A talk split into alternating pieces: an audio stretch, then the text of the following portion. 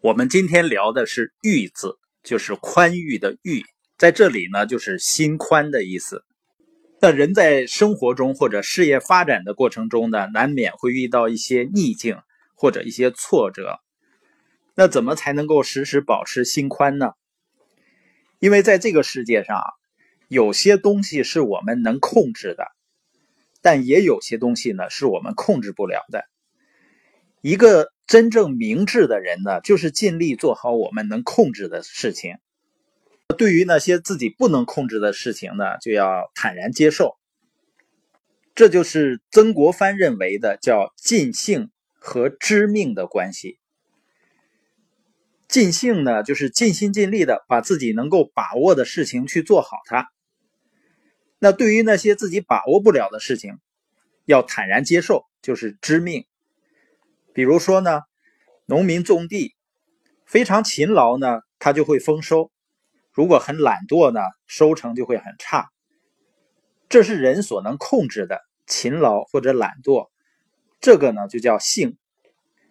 但是在自然灾害的时候呢？所有庄稼都会毁掉，这是人所不能控制的，叫命，所以叫尽性知命，就是尽心尽力去做我们能做的事情。但是对于不能把握的一些东西，要去接受它。比如你去关爱一个人，去尊重别人，这是我们自己能够把握的。但是你爱别人呢，别人却不亲近你。你尊重别人呢，别人对你也不搭理，这个是我们把握不了的。所谓的圣人呢，就是达到了尽兴而知命的境界，就是会尽全力的去做，但是对于结果呢，如果并没有达到预期的结果，并不会影响自己的心情，因为我们说呀，所有的果都必然是有因的。但未必所有的因呢都会有果，因为有的果呢它是多种原因可能才能结出来的，或者是呢时间还未到。曾国藩说呢：“天下事一一则报，则必有大失望之时。”也就是每做一件事儿都要求一一立即有回报呢，最后一定会非常的失望。明智者。之所以明智，就在于会在因上致力，但在果上随缘。曾国藩呢，曾经有一副著名的对联战战兢兢，既生时不忘地狱；坦坦荡荡，随逆境亦畅天怀。这副对联什么意思呢？生时呢，就是顺利的时候，越是顺利的时候，越是得意的时候。越要提醒自己要战战兢兢，要小心，要谨慎，学会自制。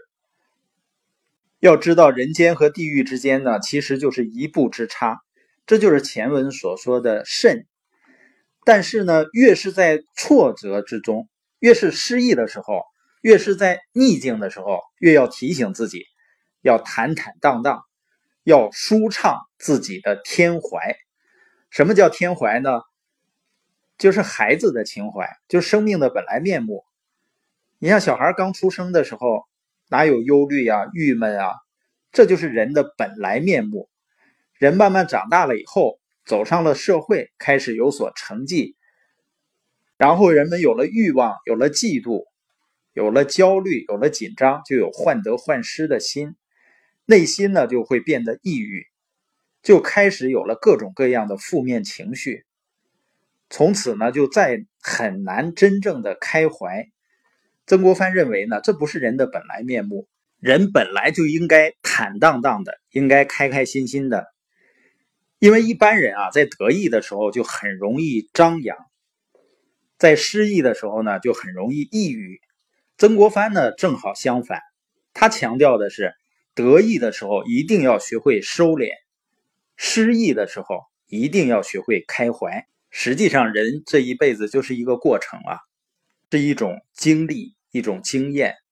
如果遇到逆境呢，或者不顺的时候，心里面呢就不舒服，或者纠结，实际上呢也是跟自己过不去。